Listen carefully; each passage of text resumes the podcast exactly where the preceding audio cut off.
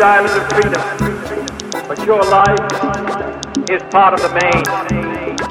So let me ask you as I close to lift your eyes beyond the dangers of today to the hopes of tomorrow. Beyond the freedom merely of this city of Berlin or your country of Germany, to the advance of freedom everywhere. Beyond the wall, day of peace with justice. Beyond yourselves and ourselves, to all mankind. Freedom is indivisible. And when one man is enslaved, all are not free. When all are free, then we look and look forward to that day.